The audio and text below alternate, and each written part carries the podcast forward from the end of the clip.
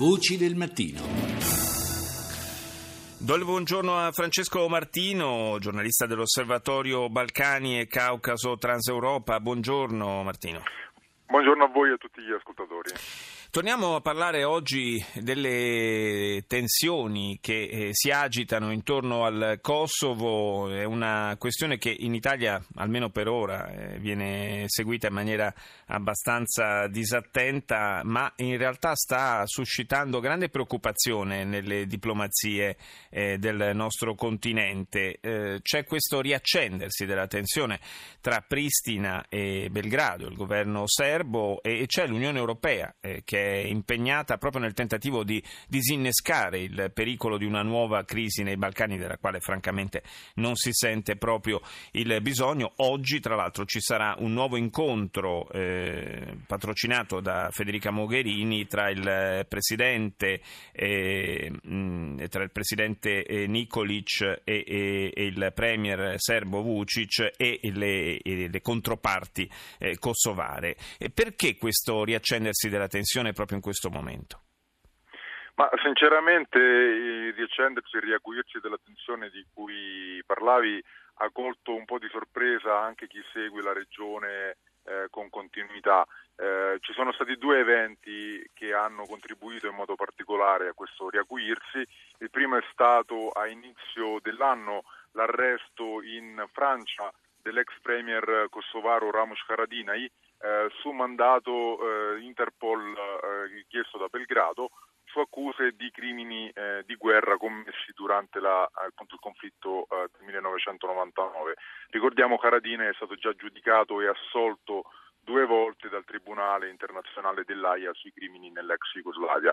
Il secondo episodio è, diciamo, ha seguito di circa una settimana eh, questo arresto ed è stato il tentativo eh, di Belgrado di inviare un treno diretto da Belgrado a, al nord del Kosovo che è po' eh, la mela della discordia eh, nei lunghi e difficili, diciamo, eh, nelle lunghe e difficili trattative tra Serbia e Belgrado, un treno con eh, scritte eh, eh, che ricordavano il punto di vista di Belgrado, cioè che il Kosovo è Serbia.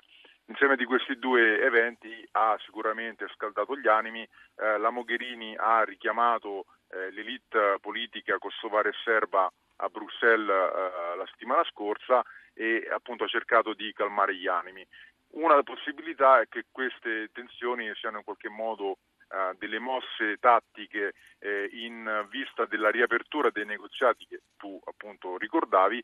Un'altra possibilità è anche l'avvicinarsi delle presidenziali in Serbia quindi una retorica nazionalista che in qualche modo va a rinforzare determinate forze politiche eh, in Serbia in vista delle elezioni.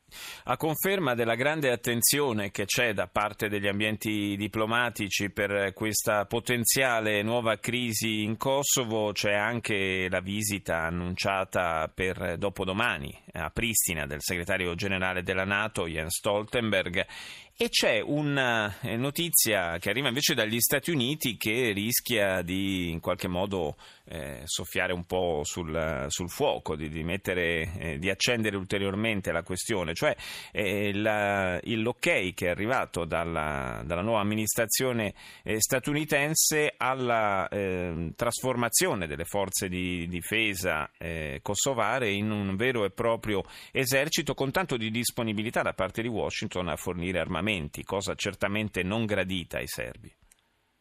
Ma, mh, mm, sicuramente appunto ci sono movimenti politici ehm, che sono anche strettamente legati all'insediamento della nuova amministrazione americana.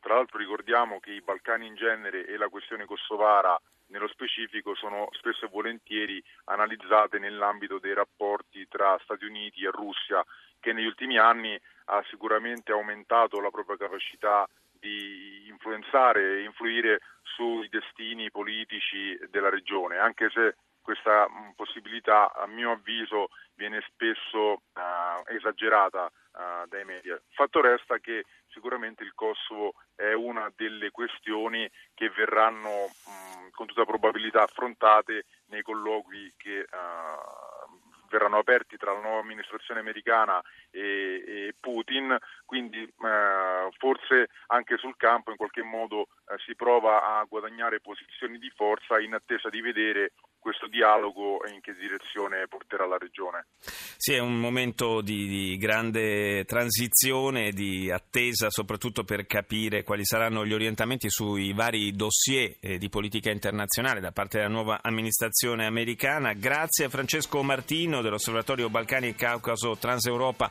per essere stato con noi. Vi ricordo l'iniziativa della RAI Ricominciamo dalle scuole, aiutateci a ricostruire le scuole nelle zone terremotate del centro Italia donando 2 euro con una chiamata o un sms al numero 45 500. Linea al GR1, ci sentiamo più tardi.